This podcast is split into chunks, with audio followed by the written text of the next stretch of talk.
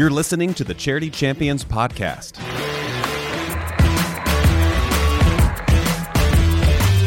Each year, TFNB Your Bank for Life chooses six nonprofits from around Central Texas to recognize as charity champions. Tonight's charity champion is Champions enjoy live on field presentations at Baylor University home football and basketball games, online broadcast and print marketing exposure, and world class leadership development through 360 Solutions, all at no cost to the nonprofit. In this podcast, we want to get to know our charity champions a little better. We're bringing those who help and those who have been helped into the studio to hear the stories behind the champions.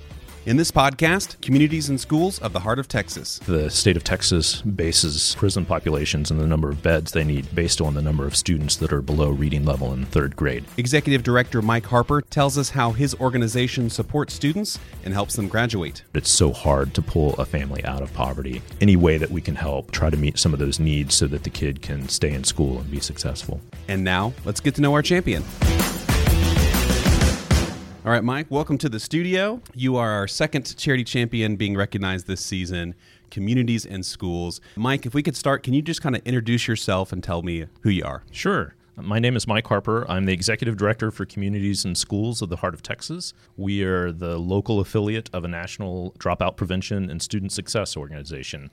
I've been the executive director almost three years now, so in September I'll celebrate three years there. And so, what's your background that brought you to this? back a career or two ago, I guess, I taught at Waco High, and that was actually my first experience with communities and schools when I was teaching there. Had a student that was couch surfing basically, mm-hmm. was homeless, had been kicked out of the house and jumped from one family member to another, and then was really just homeless and was staying at friends' houses at that point. He finally confided in me after several weeks of doing this and said, uh, you know, this is what's going on. That's why it's a little harder being here and being focused and that sort of thing. And I knew communities and schools was on the campus. I didn't know all of what they did, but I knew that they were there and a resource to work with students. And so I referred him to CIS.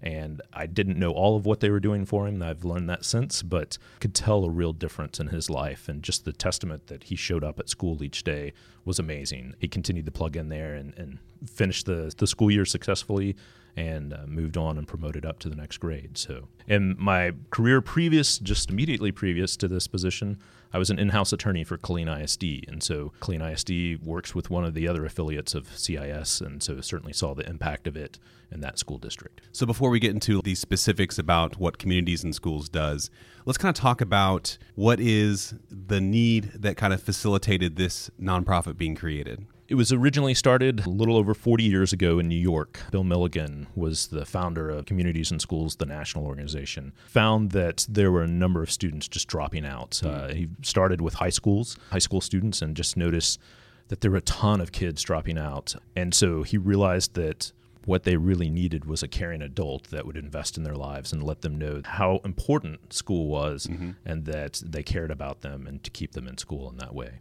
So here in Waco, we've had other charity champions like the Cove that deal with youth homelessness and kind of poverty issues in the community.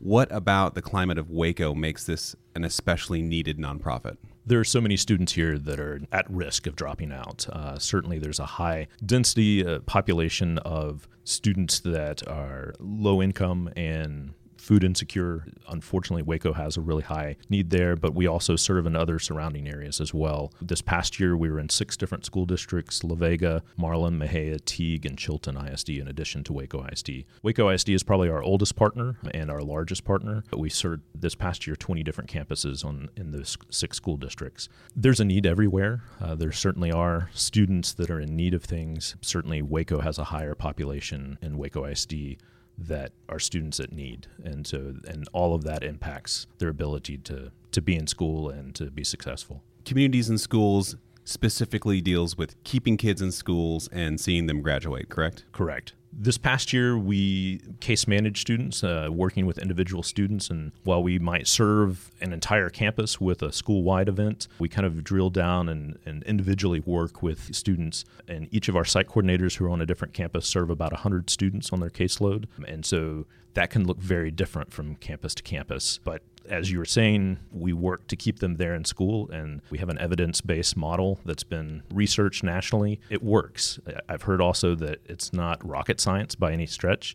It's all about having that caring adult, building a relationship with a student, and letting them know that being in school is important and that they are cared about, and that that makes a world of a difference. Of the 3,205 that we were contracted to serve last year within each of our different districts, 99% of them stayed in school, 96% promoted to the next grade level. Um, so obviously, great results from my team of, of site coordinators that are out on campuses working with each of the different students. I kind of want to get at the fundamental issue. We're all kind of on this path, you know, going through life, and at this critical juncture of high school, kind of depending on who are in the lives of these kids, some kids just kind of peter off, don't graduate high school, and then just kind of shortchange themselves for the rest of their lives, right? Sure. I would even say even earlier than that, elementary school. Mm. We serve elementary through high school. My board of directors even have lively conversations and debates maybe about where we are best serving students, whether that's at the elementary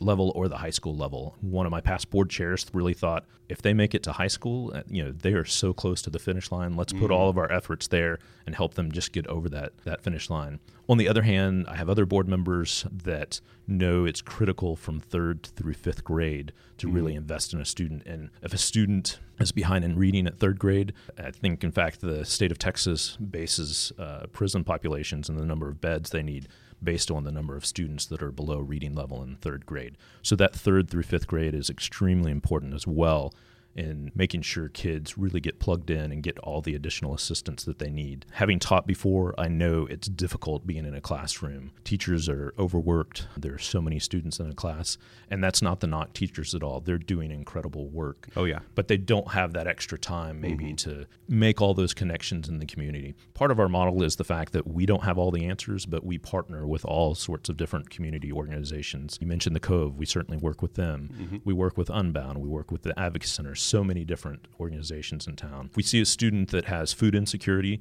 we might get them plugged in with Pack of Hope, one of the past recipients of Charity Champions. We also might plug the family into Caritas. So, so many different things. You know, when we see a need there, we might not have all the answers, but Starry Counseling might be able to help. So we can refer some students out to Starry. Mm-hmm. We might refer them out to the Family Health Center for counseling as well. And so our site coordinators, while we don't have all the answers and all the different items that can help meet a kid's need, we know different partners in the community and we bring the community into the school. One of the great things about our format and our model is that we partner with school districts. So we are there on the campus and we have a site coordinator on the campus that can work with individual students and refer them to all the different community resources. And then also for those of us, you know, who, who have been blessed to have parents or people in their life that care about them and try and support them as they go through this, I'm guessing a lot of these students you're helping don't really have that. Right, or they might have a parent that is doing everything they can just to keep a roof over their heads. Oh, yeah. Parents that are working two, three jobs, you know, just trying to keep a place to stay, uh, mm-hmm. uh, rent, uh, and those sort of things. And uh, you might have a kid that is responsible for two or three younger siblings, yeah. getting them to school. There are so many different things that get in the way. And so there are a number of different things uh, that can set a family back and then trying to help them over that hurdle. Some of the students we work with, it might just be a one-time kind of an incident, uh, a fire in the home, and that we become aware, and so we work with that student maybe for a month or two, trying to get them back on track. There are a number of other students though that are come from a cycle of poverty. There are just so many different things that I take for granted for my own kids. That things that we're able to provide for our kids, reading to them at an early age, all those different things that make an, a huge impact on school. Um, you know, certainly parents some of them are doing all that they can and are invested as much as they can, but working two or three jobs at minimum wage it's really hard to then have additional time to volunteer at the school and do all of those extras and they may not be there when the kids get home. Before we started the podcast we were talking about the different tiers and levels that you guys have with communities and schools. Can you kind of go through each one of those? Sure. So our model is set up on a three tiered basis. Part of our evidence based model from our national organization looks at those different tiers. And the level one tier is a school wide. And so that looks different from different uh, campuses. So we work with each of the different principals and come up with a plan, a campus plan each year. And so that might change from year to year. Mm-hmm. That might look like a Cinco de Mayo celebration at Provident Heights that we help sponsor and bring a number of community resources in. Nice. Uh, so that the kids have a great, fun event and there are different resources, whether from Family Health Center or all the different nonprofits in town that we partner with. That might also look like a career fair at La Vega Junior High that I've been to. uh, that our site coordinator there puts on. And so you might have the fire department there, police department, all sorts of different community partners different businesses that come in and show the different types of resources. Also, might look like a college fair at a high school, and our site coordinators coordinate that as well. So that's a tier one. It is not just for our students, it's certainly open to all the campus. Mm-hmm. And so that's the tier one part of the model. The tier two would be group services. So we find a lot of kids are going through similar things, whether that is body image or something like that. And so we will bring in different resources, different partners. Unbound, another charity champion, has come in and led groups on what does human trafficking look like? What are the signs to look out for? All of those different body images, kind of issues that might come as a part of that and work through that with students. And it might be a group that, say, there's 10 different girls that meet over maybe a six week period for meeting once a week at lunchtime or something like that. It might be more of a self esteem group with elementary kids during a lunch bunch or something like that. So that's what a group model looks like. Mm-hmm. And sometimes there are uh, individual issues that are coming up on a campus, and the site coordinator might do some more counseling type uh, mm-hmm. therapy sessions, uh, depending on their level of resources and you know, their background. And then the third tier is those individual supports for students.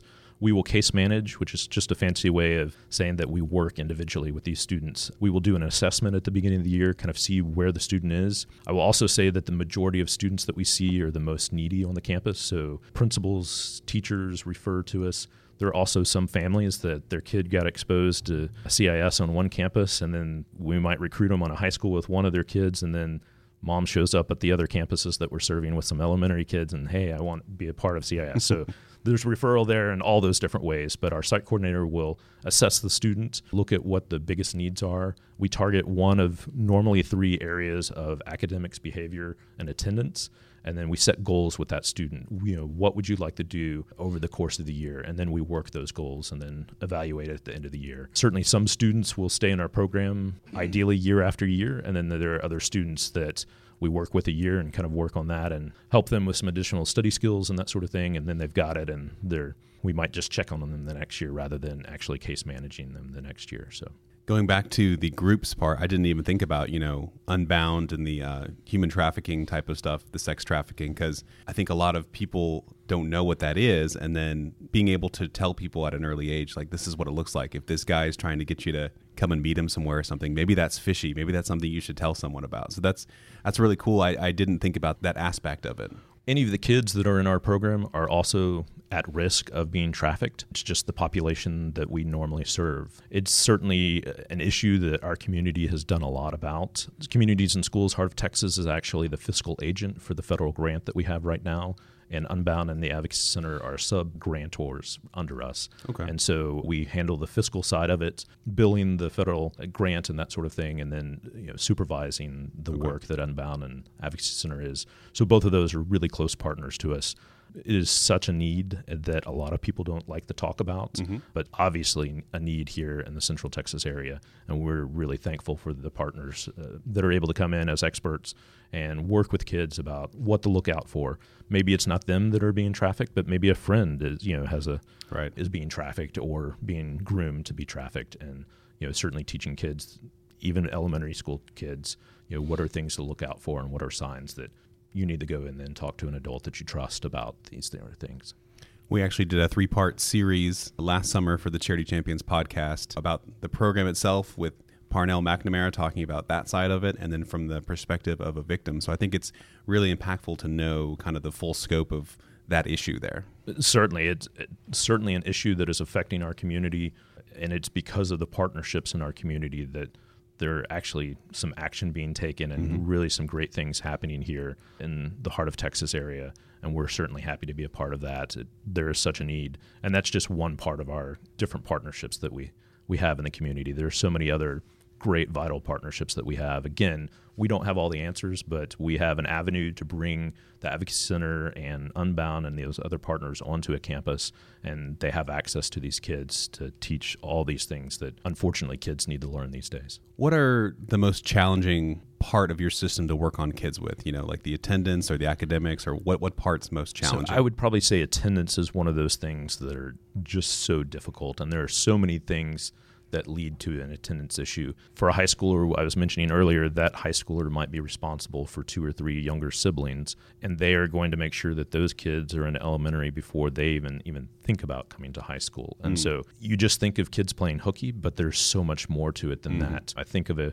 a kid this past year at Waco High that one of my site coordinators was telling me about that was skipping school, but they were working during that time. And mm-hmm. so it was a matter of getting them into the right program so that they could block their schedule and then maybe leave campus a little early in a workforce program to then go out and they were responsible for bringing some of that income into the family because it was a single parent home and the kid was doing everything that they could to be successful and trying to keep younger siblings fed and it wasn't until we started talking to the students that then we were able to talk to the campus administration here's what's really going on with this kid and uh, you know what are things that we can do to help facilitate them working and maybe blocking their schedule so that they can then go work a little earlier and, and take care of that need and that's why it's so important what you guys are doing because on paper, this just may look like an irresponsible kid. You're absolutely right. so often, uh, because teachers are so overwhelmed, again, they're doing great, incredible work, but they may not have the time to have that conversation with right. the kid. And it's also a conversation that may not come out that first conversation. Mm-hmm. You've got to build that relationship, build that trust with the kid before you're able to even get to that part of the conversation. Teachers might have asked the right questions, but the kid just didn't feel comfortable sharing some of that. And it's over time building that relationship that our site coordinators are able to really get to know the kids and the kids open up more and more. You know, we might see something on the surface, but there's so much deeper underneath there that the kids doing absolutely everything that they can to try to be successful. So is it tough and does it take a long time for the people that are working with these kids on one on one to really get down and see what the root problems are? So it's so individualized. You know, some kids come in and just kind of hit it right off the bat with our site coordinators. And then there are other kids that you might work with them. I know I've heard some of our site coordinators say that they've literally worked with a kid two and a half years before they finally were able to kind of dig down underneath the surface and it would, took that long for the kid to build that rapport and that that trust with the site coordinator that they were able to then share what was really going on. I've heard students talk. Uh, one of the things that we did as a campus chat, and we invited some some of our board members and then other community leaders to come in to one of our campuses and talk to some of our students. They can sell our program way better than I can. I'm you know deeply believe in what we do, but their stories of what CIS meant. And one of the kids that day said, yeah, I started coming to CIS because one of my friends went and I didn't have anything else to do. So I started going along too. I got my mom the sign, but it was really the third year in working with CIS that I realized how much they cared about me. They weren't judging me, and that then I really began to open up, and his trajectory was completely different. And he point blank said, I would have dropped out had it not been for CIS at this point. Mm-hmm. I bet that's also an issue because a lot of these kids have a, a feeling like I don't want to be pandered to, like I can take care of myself, I, I don't need the help. But you know they're in a tough situation they do need the help. You're absolutely right and often those are defense mechanisms that they've learned to build and doing absolute the most that they know how to do and uh, you know it's over years. I'm not a social work by training but i work with a lot of social workers. I'm married to a licensed clinical social worker and it's that the informed trauma care that you know so many things that are trauma, traumatic to kids young that continues to impact them and poverty is certainly one of those things that kids are born into it. It's systemic. There are so many good things that our community is doing trying to lift people out of poverty, but unfortunately it still exists. And one of the things that you know, has it has the greatest impact on kids, but it's so hard to pull a family out of poverty. Mm-hmm. And any way that we can help try to meet some of those needs so that the kid can stay in school and be successful is our what we're all about do you have an idea of the stats of like success rate of kids who are able to graduate high school versus those who drop out? So this past year, 96% of the students that were seniors graduated, and so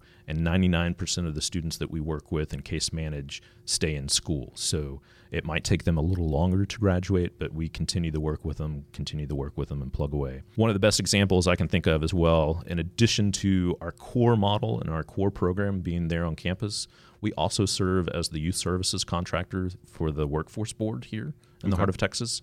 And so we are able to work with 16 to 24 year old youth and help get them those soft skills to move them into the labor market and into successfully working in the community. One of those students she had a kid during high school and daycare was just so difficult for her. The kid was sick and that sort of thing, so she ended up dropping out of one of the high schools that we work at.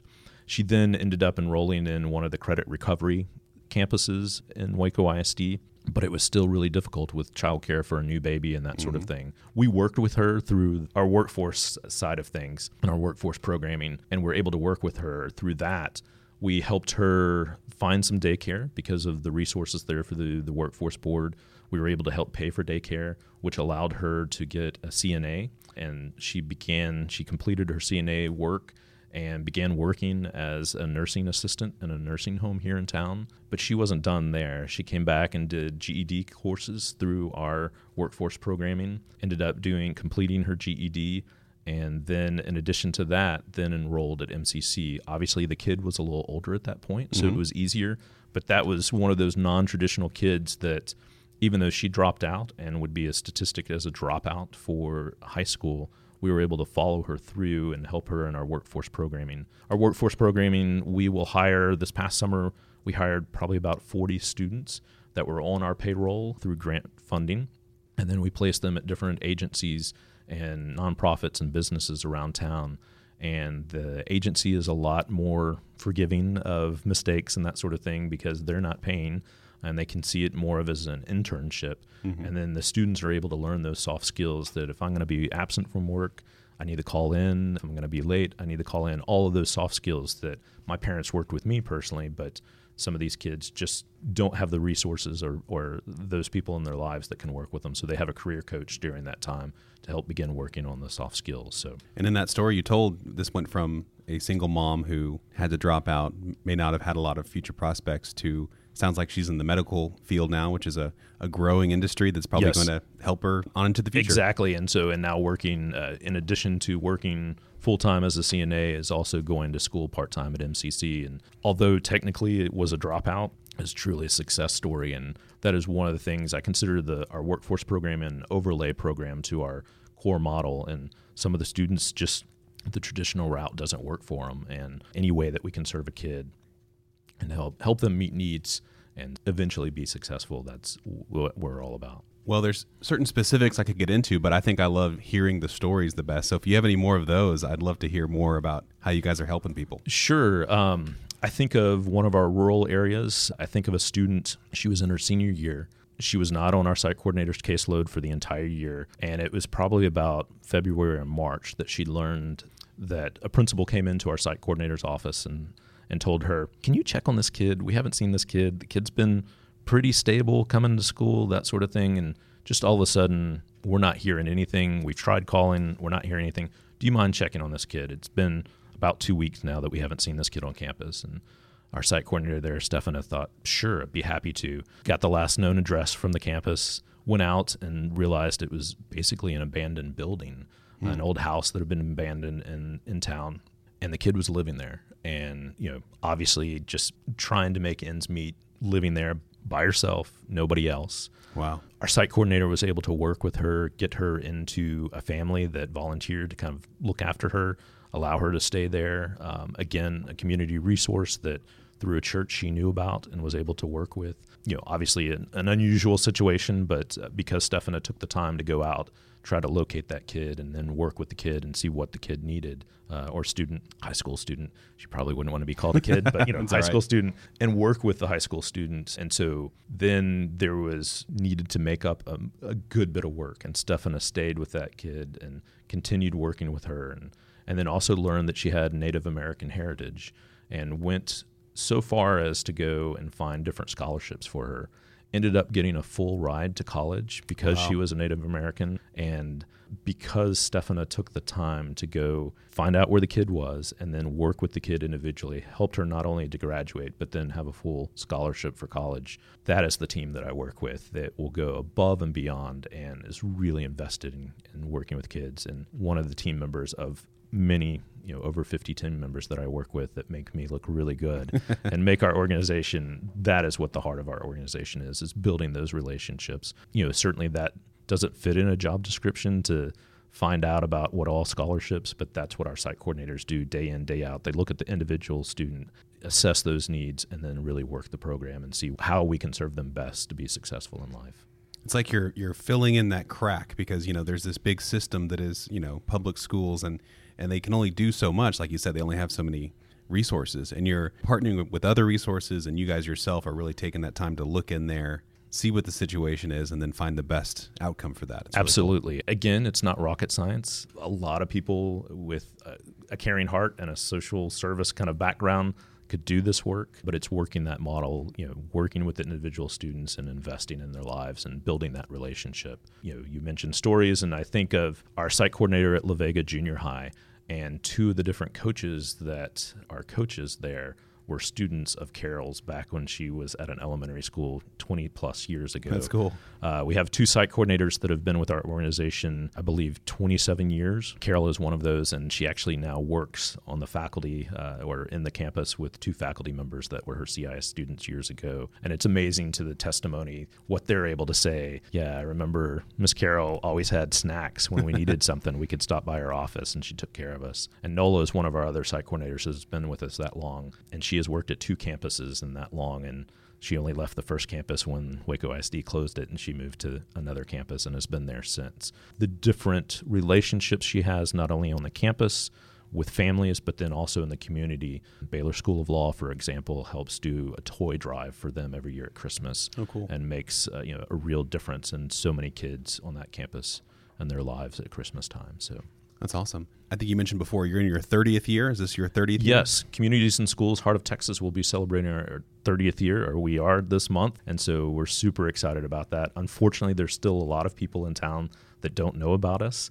That's um, going to change. we're that is one of the things we're really excited about being a part of this. Is that again, I work with an incredible team of people that do such good work and just getting that word out. And so, what schools are you guys in locally here? So locally, we're on ten different campuses in Waco ISD. Both of the high schools, Waco High and University High. I believe almost all of the middle schools, and then a handful of elementaries as well. In La Vega ISD, we're saturated the the district, so elementary, intermediate, junior, and high school. Same thing in Marlin this year. We have saturated the district, elementary, middle, and high school. Marlin Junior Academy, which is the middle school, and then high school. We've been able to expand this past year with some uh, additional funding through part of our funding comes, I should explain, part of our funding comes through the state of Texas. We're a separate rider on the budget every two years. Okay. And our funding flows through TEA, but back in the 80s when Governor Mark White was governor, he sent his wife across the nation to try to figure out what can we do about dropout prevention. Mm-hmm. And she went around and looked at different models for dropout prevention and student success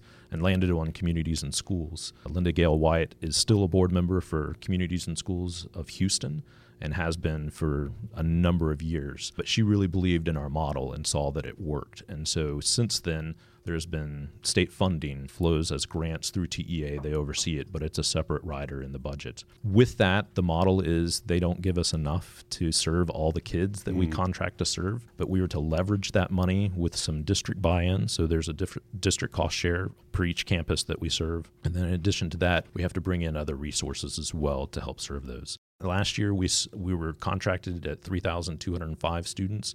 We served about 3246 case managing. This year, with additional resources from TEA, we will be case managing 4,000 students. So we have expanded into some additional campuses. This year, we'll be serving on 26 campuses in eight districts. We'll be going back into Connally. Uh, we'll be at the Early College High School there in Connally. We're excited about that new partnership. And just this week, we were approved by the board and Midway ISD and we'll be at Midway High this year as well. So really excited about those new opportunities. With that comes the need for additional resources too, mm-hmm. though, to partner and to leverage with those state funds to serve all the kids that we need to do. Are there ways for people to partner with you guys and donate or help out that way? There certainly are. We are always in need of backpacks and school uniforms. I think about backpacks, and uh, for instance, my kids will get them one at the beginning of the year. About mid year, they're looking pretty ragged and that sort of thing. And so they go that long.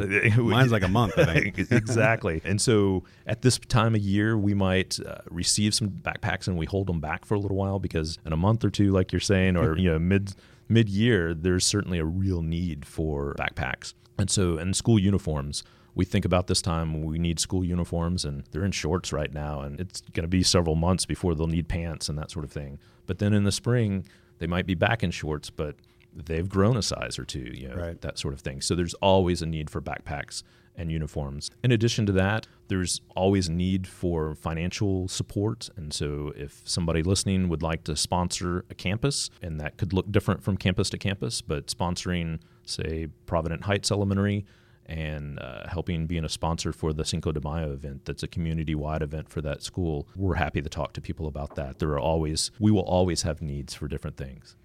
Do you have any models where like a corporation could partner with you guys and help out? Certainly, uh, we do. One of our big events each year is the Wonderland Race, which is part of the Waco Wonderland, and so we have a number of different businesses in town that help sponsor that. We're always looking for more of those. Those are dollars that we are able to use however we need to in the organization and you know with grant funding it's so specific how we can spend that sometimes and for instance this past year one of our a graduate of Waco High turned 30 and she had worked for communities and schools of central Texas in the Austin area and had decided for her 30th birthday and she'd done that right after college so several years back but she decided for her 30th birthday that she wanted to do an on- online fundraiser and she wanted to see if we had any need. Could she sponsor and specifically Waco High? And we said, "By- absolutely.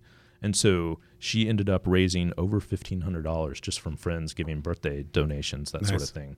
And last year, received the funding from her after the online fundraising in May. There were students that wanted to go to the prom but couldn't afford it that are on our case management. So we were able to buy some prom tickets, able to find them a dress from a different business or Nice. uh, that sort of thing. And then there were some students that had made it all the way to graduation but didn't have the money for the cap and gown. And so we were able to use that funding to help buy a cap and gown for a kid to, to graduate. They had worked that hard and had stayed in school and just need a little help to be a part of the celebration. And mm-hmm. so that kind of funding, we can't use all of our grant dollars to spend on a specific student like that, but certainly sponsoring a campus or a, you know a general donation to the organization, we can end up doing great things like that for a kid that's helping them celebrate uh, their senior year. That yeah. sort of And I'm picturing also maybe like a book club or like a Sunday school class that could come together and say, let's let's do something for the students in our area. Absolutely. A great example of that is at uh, Marlin High School. Our site coordinator is from Marlin and has been grew up in Marlin, moved away for a little while, and then came back to Marlin. Has worked there for a number of years and has been our site coordinator now there for a number of years. One of her friends mentioned that they had really enjoyed Michelle Obama's book, and so she ended up buying 20 copies for her and her campus. Miss Deborah ended up doing a book club with her students, and they read the book together. And so there are things like that that it's not a huge donation, but what an impact it was able to make in those those girls' lives, those high school girls. Of somebody had been successful and to be able to read a book about it together as a group. So I'm guessing also with government funding, you have certain things you can do. So being able to have this like slush fund of stuff where you can say, here's a need, let's go at, at that, you can do that with. Right. I probably wouldn't use it, call it a slush fund, but Yes, yeah, you know- certainly that uh, unrestricted funding, I guess, is the best way of saying it for a nonprofit. There are always needs like that for kids, uh, whether that's a specific supply at the high school that they might need, or I think of also a kid just, I guess it was two years ago, their house burned down. We were able to not only put out an email to all of our staff, hey, these are the size clothes of the siblings. They don't have anything, even if you have furniture, anything like that. They're starting over. We've got an apartment set up, but they don't have anything. And so we were able to kind of put out an email and gather as much as we could. But then it's also so helpful to be able to hand them a gift card to HEB for mm. groceries, those sort of things that you or I would be difficult to rebuild from a fire, but for a family living in poverty, it's so much harder to Yeah. just start back over. So the unrestricted funds certainly enable enable us to do that. So Yeah, and the, I think the prom example is a great example because it's like, is it a necessary thing to their education? No, but it's something everyone remembers, and it's a memory, and it's something that helps them feel more normal if they're going through a situation like that. Absolutely. And they have worked that hard to get to their senior year. By all means, we want to help them be successful and help them actually celebrate that senior year as well. And, you know, I think back to prom and I have some great memories, that sort of thing. And that wasn't a question in the, in the home that I grew up in. But there are some kids that that small fee is, is just really a hurdle to them. And mm-hmm. so if we're able to help them with that, certainly it, it has a lasting impact on a kid and just sets them up for such a great success. Well, here at TFNB, your Bank for Life and Charity Champions, you know, we want to give you guys a big platform to kind of reach as many people as you can. So, what is the big goal, the dream in your eyes? What is communities and schools going to be like five, ten years from now? Well, ideally, I would be out of a job in five to 10 years. Realistically, we could serve more and more kids. Mm-hmm. And, uh, you know, it just takes additional resources. We're a nonprofit, so our site coordinators don't make a lot, but you know we do need to do benefits and salaries and those sort of things and so in order to continue to grow and serve more kids it just takes more financial resources to do that. There might be somebody listening that doesn't have financial resources but might have some time and we are always looking for mentors and tutors. One of the other great partnerships is with Baylor University. Some of the work study students there, part of their work study can tutor on our campuses. So maybe there's a Baylor student listening thinking, you know, I need to find that one more thing to do for work study time. They can do that through communities and schools, and we plug tutors in different campus partnerships. But then also p- mentoring just investing in a kid makes an incredible difference. So if there's a business executive, uh, maybe a banker for say at TFNB, or somewhere else, uh, some other uh, business person that maybe doesn't have a whole lot of time but could give their lunch one day a week to meet with a kid, it's just building that relationship with a kid and being there and investing with them and spending that time with them that makes a world of a difference. What's the best place to go to to find more information about you guys? Sure. Our website is www cis-hot.org. So CIS is Communities and Schools hyphen HOT, heartoftexas.org. All right, Mike, thanks so much for coming on the podcast, and thank you so much for what you're doing in the community. Thanks so much. Thanks for listening to the Charity Champions podcast. If you're listening on iTunes or Apple Podcasts, please take a moment to rate and review us. This helps our podcast reach more listeners. Have a charity you'd like to nominate for next season? Visit charitychampions.org and look for the nominate button at the top of the page. You can also find more information on this podcast and all charity champions at charitychampions.org. We'll see you next time.